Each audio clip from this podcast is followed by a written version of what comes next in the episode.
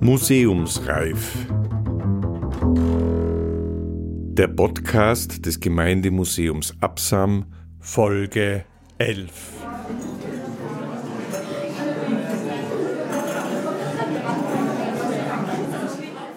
In Hotelzimmern, Abstellkammern und Strandbädern. Am Sonntag, 4. Mai 1969, ging der Schalldämpfer von Axel Corti mittags zum ersten Mal auf Sendung. Das war der Schalldämpfer. 24 Jahre lang, bis knapp vor seinem Tod Ende Dezember 1993, hat Axel Corti Woche für Woche die Texte für seine Radiosendung geschrieben und oft auch selbst aufgenommen.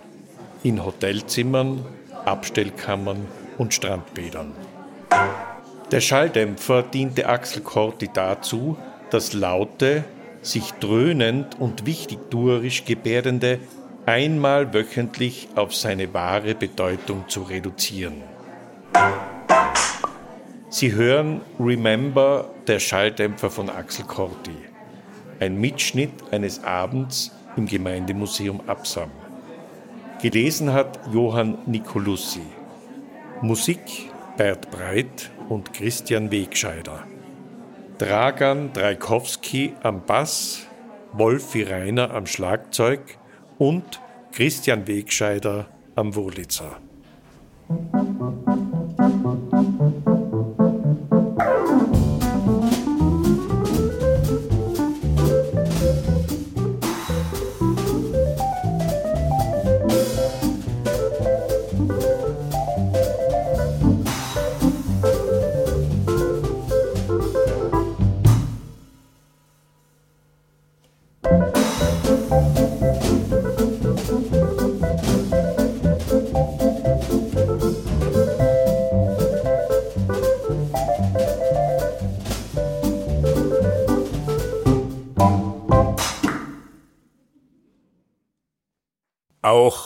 Bild, gesendet am 2. Mai 1993.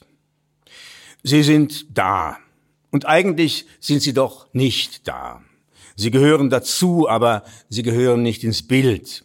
Sie haben was damit zu tun, aber niemand will was von ihnen. Sie wären zu Auskunft bereit, aber niemand fragt sie, aber auch ungerufen. Sie sind da. Wir kennen sie alle. Immer wieder zeigen sie sich uns. Sie stehen daneben. Meistenteils stehen sie hinter ihm, im doppelten Sinne des Wortes, wie sie nicht müde würden zu versichern, wenn sie nur einer danach fragte.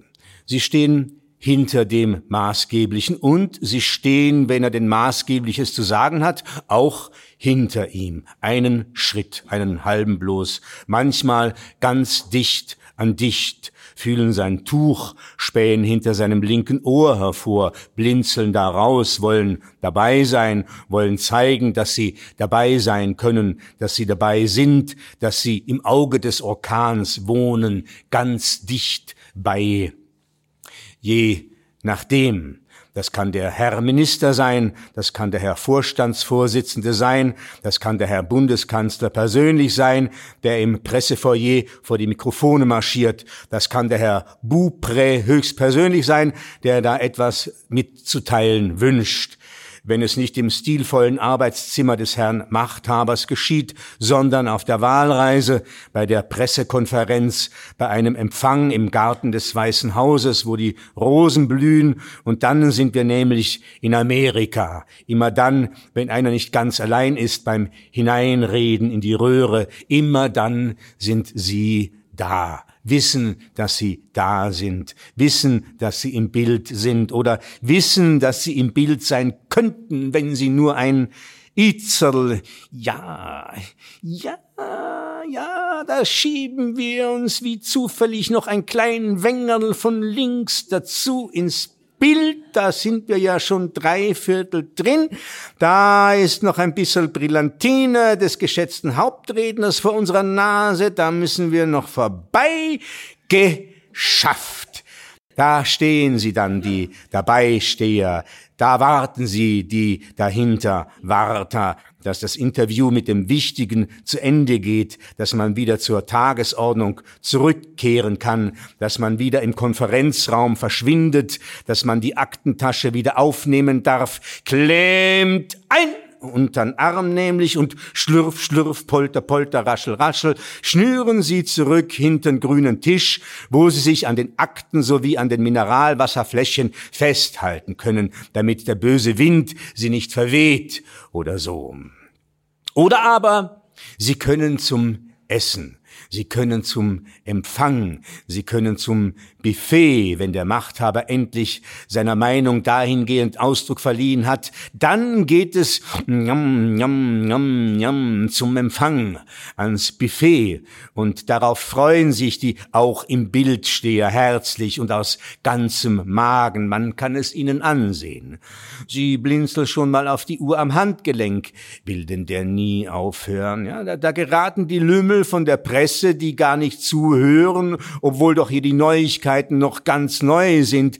Da geraten diese verfressenen Lümmel, man kennt das ja, womöglich als Erste an den Räucherlachs. Ja, das machen die glatt.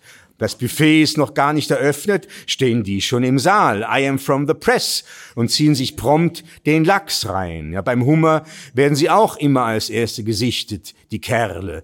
Und weil sie von der Presse sind und der Machthaber eine gute solche haben will, hindert sie keine am Vormarsch auf Lachs und Oberskrähen. Auch die Pasteten stehen Gewehr bei Soße und warten nur darauf, dass man ihnen übel mitspielt.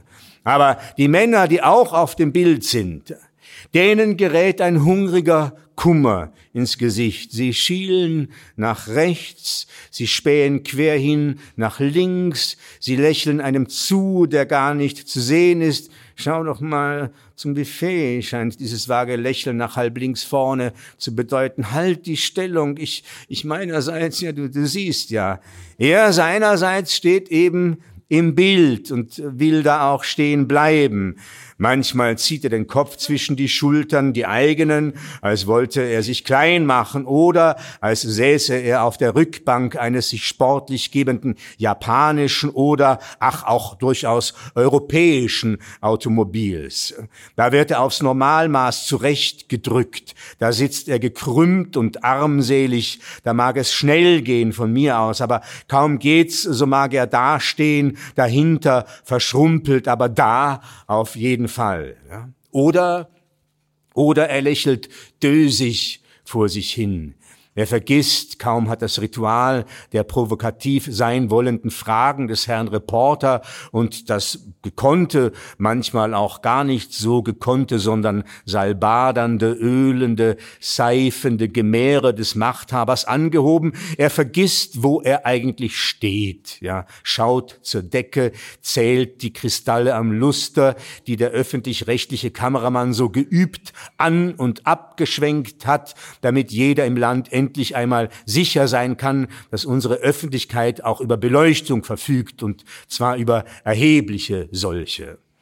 So ein Dahintersteher hat schon auch einmal, ich habe es selber gesehen, mit einem kleinen, weil vornehm, mit einem kleinen Finger den Inhalt der wichtigen Nase überprüft. Ist, ist noch alles da? Wie? Oh, da haben wir ja ganz was Neues, was ganz Schönes. Hoppala. Ja, da, war, da weiß es dann wieder. Ich, ich stehe ja hinter dem Vorsitzenden. Wie konnte ich nur... ja, hier ist alles in Ordnung. Niemand hat in niemandes Nase gegraben und Nachschau gehalten halten. Ach, ach, wie gut, dass niemand weiß, dass ich Rumpelstilzchen heißt. Als, als wären sie bei Rot bei der Kreuzung gestanden. Da wird ja auch gerne Gedanken verloren im Ohr gebohrt, in der Nase nach der Zukunft gegraben. Jeder fühlt sich in seiner Büchse ganz daheim. Besonders sorgfältige Herren ziehen auch schon mal den Hornkamm heraus und legen die brillantine Plantagen in gehörig ungeordnet geordnete Wellen oder, oder fahren mit einer semi-professionellen Bürste durch die Locken, um da mal kräftig durchzugreifen und auszuholzen. Ja? Körperpflege ist an Kreuzungen gerne angesagt. Die kleine, selbstvergessene Körperpflege fand aber auch schon im Rücken eines Vorstehers statt.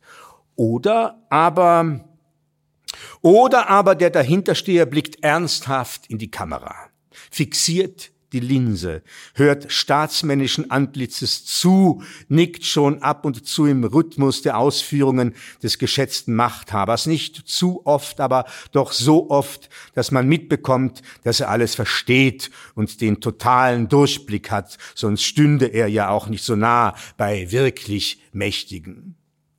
Sollte der mit staatstragenden Ausführungen Beschäftigte aber ein Minister sein, ein ganz gewöhnlicher Minister. Und der dahinterstehende ein veritabler Sektionschef, einer, der schon immer da war und der auch immer bleiben kann, dann, ja, dann ja, dann kann es schon mal vorkommen, dass der Minister, mein Gott, der Minister, sich rückwärts oder seitwärts wendet, wo stoisch und mit fast unmerklich ironisch gerunzelten Augenbrauen der wirkliche Machthaber, der Sektionschef dabei steht und halt zuhört, nur zuhört, ja, aber wie, ja, das kommt auch vor. Warum stellen die sich dahinter auf? Warum gehen die nicht ihres Weges, wenn der maßgeblich sein Sollende befragt wird? Was ist das für eine Kraft, die sie da hält? Ja, eben, es ist eine eine Kraft, eine Anziehungskraft. Die ist es. Eine Kamera läuft, ein rotes Lämpchen zuckt. We are on air. Wir sind dabei. Wir finden statt. Man hat uns im Visier. Hier geht was los. Der Mächtige sagt, wie es geht. Und ich bin dabei. Daneben, dahinter. Mama, der Papa ist im Fernsehen, werden sie zu Hause sagen. Und dann wird Melanie eben doch aus der Küche kommen und dann wird sie eben sehen. Hm? Du wirst dick, Edi, sagt die Frau am Abend. Und die Krawatte solltest du auch nicht unbedingt immer noch anziehen. Nimm dir ein Beispiel am Minister. So geht das Leben wirklich. Und, und doch, ja, und doch immer wieder und immer weiterhin werden die Männer und Frauen ganz ohne Quotenregelung sich ins Bild schieben und dreinschauen und reinschauen und auch schauen und wegschauen und dann eben doch nochmal hinschauen und wichtig schauen und souverän schauen, aber auch da sein, rücklings, seitlings, auch dabei, im Auge des Orkans, Ah, das tut gut. Irgendwie.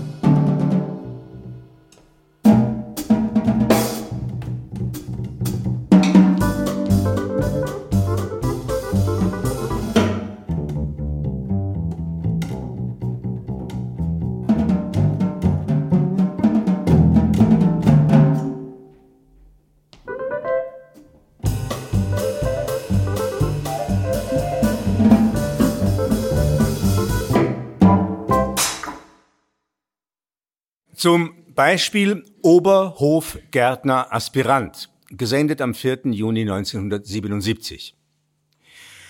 Da reden Sie von Einsparen und von Zurückschrauben der Ansprüche und da reden Sie von Budgetverringerung und Durchforstung der Ansprüche, die die einzelnen Ministerien stellen werden. Da reden Sie und machen sich beliebt. Und dann sowas. So machen Sie sich nicht beliebt. So steigt keinerlei Popularität. So steigen die Ansprüche und die Unzufriedenheit, soweit die überhaupt noch steigen kann. Und dann haben sie auch noch alle gelacht. Haben Sie je so ein heiteres Parlament gesehen, wie an dem Tag, als Sie abstimmten über die Abschaffung von circa 600 Amtstiteln, österreichischen Amtstiteln? Dann haben Sie alle gelacht. Auf, na, auf wessen Kosten wohl? Ne? Da waren Sie sich einig. Einmal waren Sie sich, na, ist auch schon was. Und obwohl alles längst klar und deutlich und abgesprochen war, mussten sie noch alle mal ganz schnell zum Fenster hinaus. Mussten sie, ja. Sagten, was eh schon jeder wusste, dass nämlich ein paar Titel möglicherweise nicht gestern erfunden worden sind. Auch schon was, diese Erkenntnis, ne? So was. Und sie lächelten. Die Herren Abgeordneten lächelten bei der Rede Sie sprachen wie meistens in ein fast leeres Haus hinein, ein hohes, leeres Haus, aber die Redner schmunzelten. Sie waren sich der Beschmunzelbarkeit des Themas so bewusst. Man war fortschrittlich und wollte es auch bitte zeigen. Ne? Unklug? Na, wie ganz und klar unklug, wie wenig vorausschauend, wie verschwenderisch. Das wird uns alle viel Geld kosten. Bald werden sie aufstehen und sich zusammenrotten in den langen Gängen ihrer Amtsgebäude, auf denen sonst die petenten Parteien zu warten haben, bis die Amtsstunde anhebt und der Herr Referent die Parteien verkehren lässt. Dort in diesen Gängen, die wir alle kennen, wird das Unheil sich zusammenballen. Von dort aus, ja, ich weiß es, da wird es seinen Lauf nehmen und Recht werden sie haben, wenn sie merken, dass sie eines Morgens gar nicht hochmütig, nein, aber doch mit einem soliden, einem seriösen, kleinen, mein Gott, ganz bescheidenen Titel als Rückgratverstärkung an, eingearbeitet ins Amt kommen und, und nun haben sie ihn nicht mehr. Man soll das Rückgrat, man soll die schlichte Würde, man soll das edle Selbstverständnis unseres Beamtenstandes nicht gering achten. Und das tut man, indem man ihm den Titel herunterräumt. Ja, der Winter kommt. Ja, und womit bedeckt er dann seine Blöße? Wie? Na, es war eines eine der listigsten Listen, die das Weiland Kaiserhaus und seine Berater ersonnen hatten. Sie wussten, nur eine starke, selbstbewusste, treu ergebene und vor allem aber auch ein bisschen dankbare Beamtenschaft konnte das große, krause, von Pracht und Privilegien überwucherte Reich gouvernieren und in die allerhöchst genehmigten Bahnen lenken und da auch halten. Wie erreicht man aber eine starke, selbstbewusste, treu ergebene und vor allem aber auch ein bisschen dankbare Beamtenschaft? Hm? Man setzt sie vor.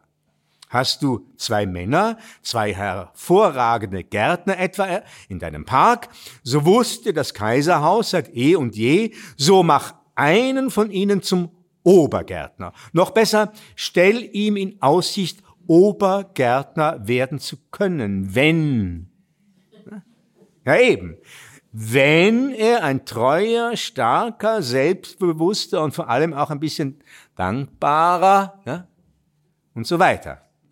Wie sollte der Gärtner aber glauben und vor allem durch diesen Glauben sich zu noch trefflicherer Gärtnerei angesport fühlen, was man ihm da in Aussicht stellte?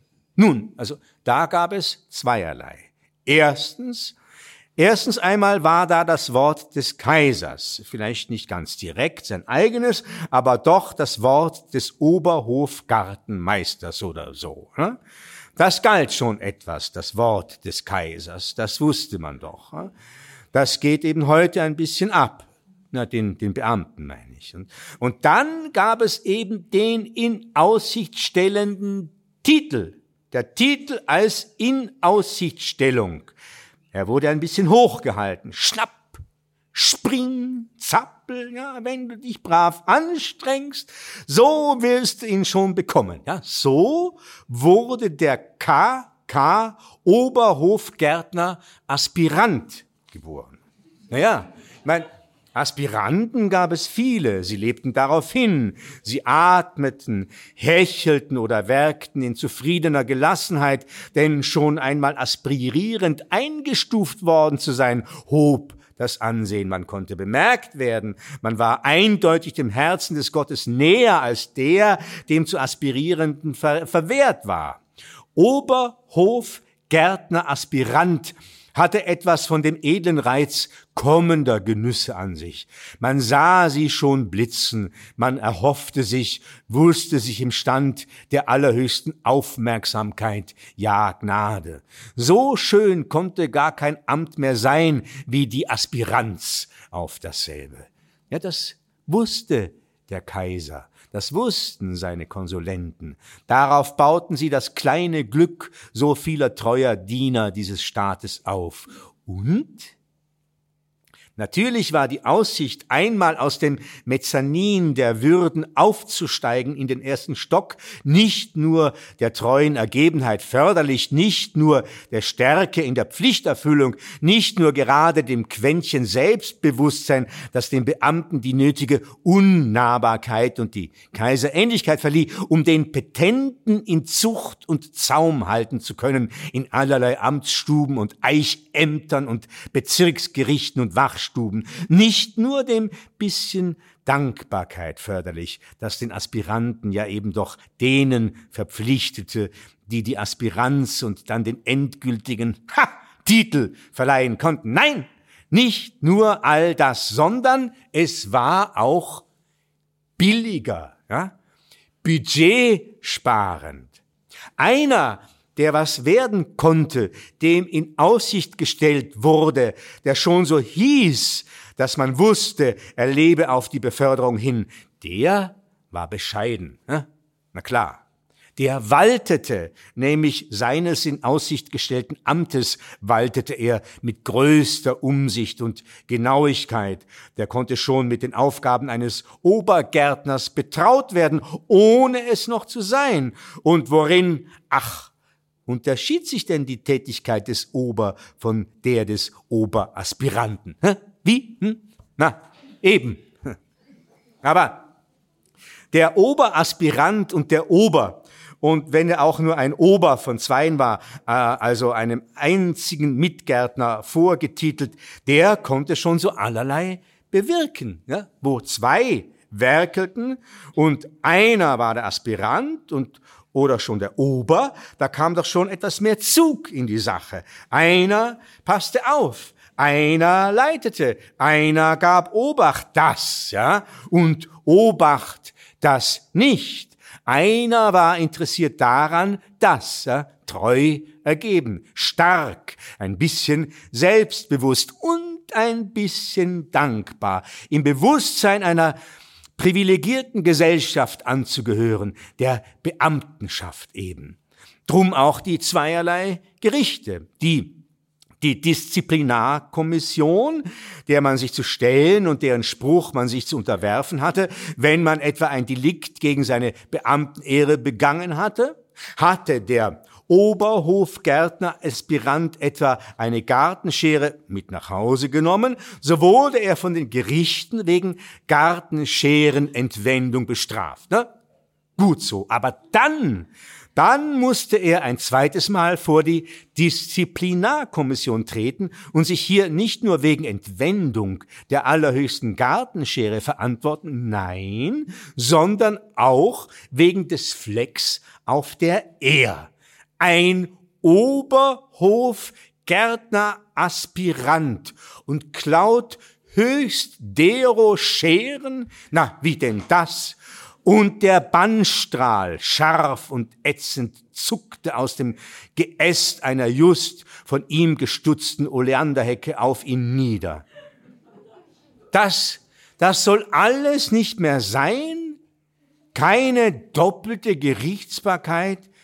Ja, ja, wie wird es denn dann mit der Moral der Beamtenschaft bestellt sein? Etwa so wie mit der aller übrigen Staatsbürger nicht besser? Na, servus, Herr Aspirant. Mein, alle Gärtner heißen Gärtner? Keiner wird wenigstens Baumscheren-Akzessist sein, Gartenkanzlei, Oberoffizial, nix. Und, also bitte, bitte, hat man sich darüber Rechenschaft gegeben, wie die Damen im Dienste des Bundes heißen, denen das Privileg verliehen wurde, ihren Mitmenschen beim Aufsuchen stiller Orte durch reichliche Bereitstellung dieser behilflich zu sein. Wie sollen Sie denn da mit Freude Ihrem, naja, doch aufopferungsvollen Amte gerecht werden?